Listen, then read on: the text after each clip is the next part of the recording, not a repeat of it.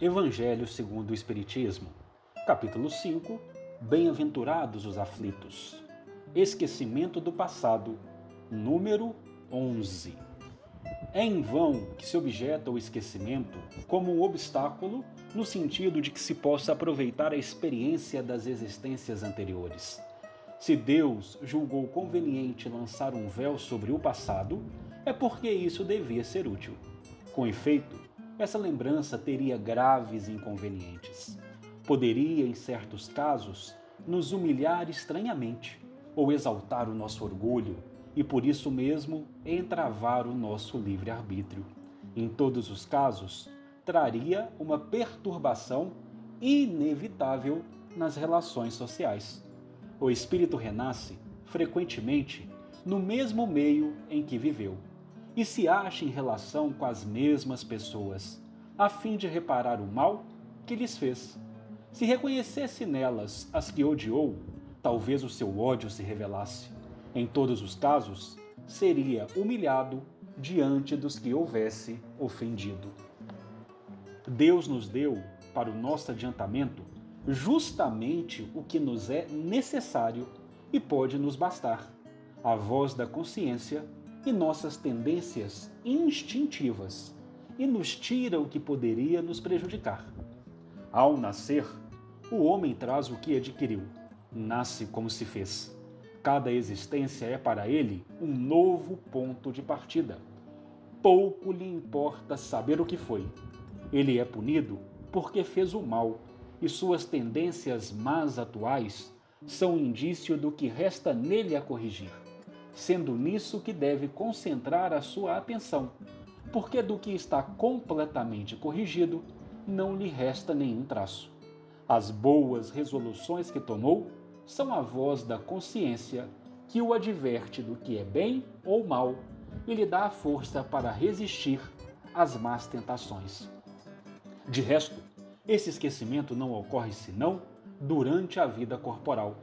Reentrando na vida espiritual, o espírito retoma as lembranças do passado.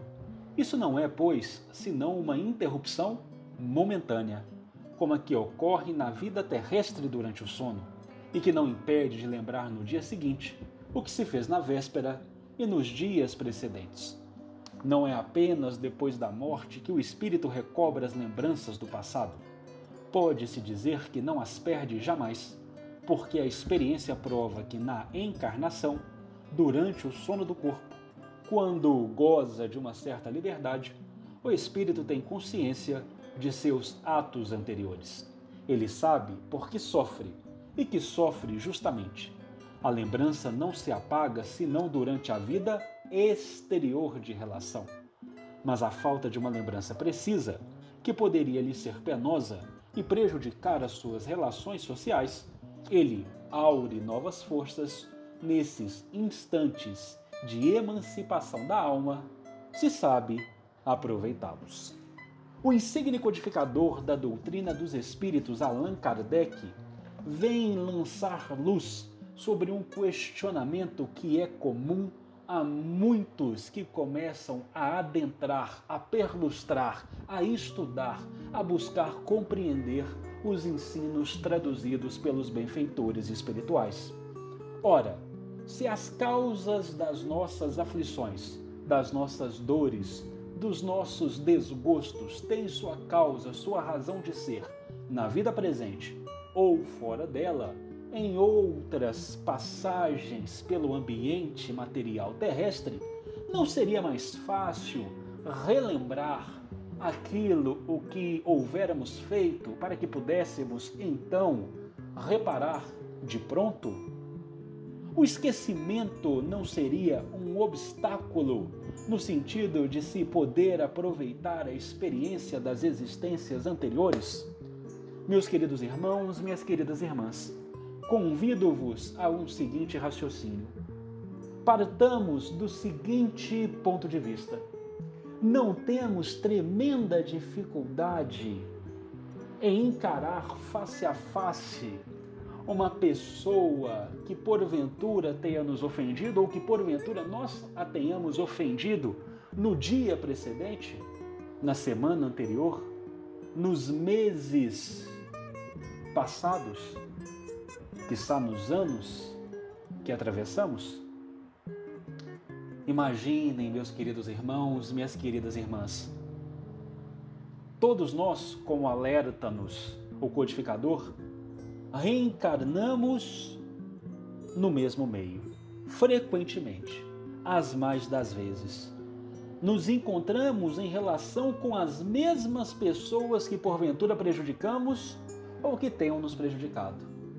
Agora imaginem olhar para um pai, para a mãe, para um filho, para o irmão, para a irmã e reconhecer neste que hoje está na consanguinidade para aparar arestas, um grande desafeto de um passado distante ou não. Quantas perturbações nas relações sociais. Se encontramos dificuldade em relevar pequenas quedas ocorridas nos tempos presentes, Imaginem deslizes grandiosos acometidos em outras passagens pelo ambiente terrestre. Portanto, o véu que nos é lançado, o esquecimento do passado, é abençoado, porque o Criador concede-nos para o nosso adiantamento justamente aquilo que é necessário. Quer saber o que precisa ser corrigido em vós? Observe a voz da tua consciência. Observe as tuas tendências. Emmanuel irá nos dizer, em maravilhosa mensagem, que cada dia apresenta situações magnéticas específicas e que nós somos atraídos para essas situações magnéticas. O que lhe atrai para um comportamento vicioso? Está aí um ponto que precisa ser corrigido. Qual pessoa lhe provoca uma angústia, uma dificuldade? Está aí uma aresta a ser aparada. Você não precisa lembrar. Há uma tendência inata que lhe demonstra, por A mais B, quando bem ouvido, bem escutado e bem compreendido, quais são os pontos que precisam ser acertados na presente romagem terrestre. E esse esquecimento, diga-se de passagem, é um esquecimento temporário.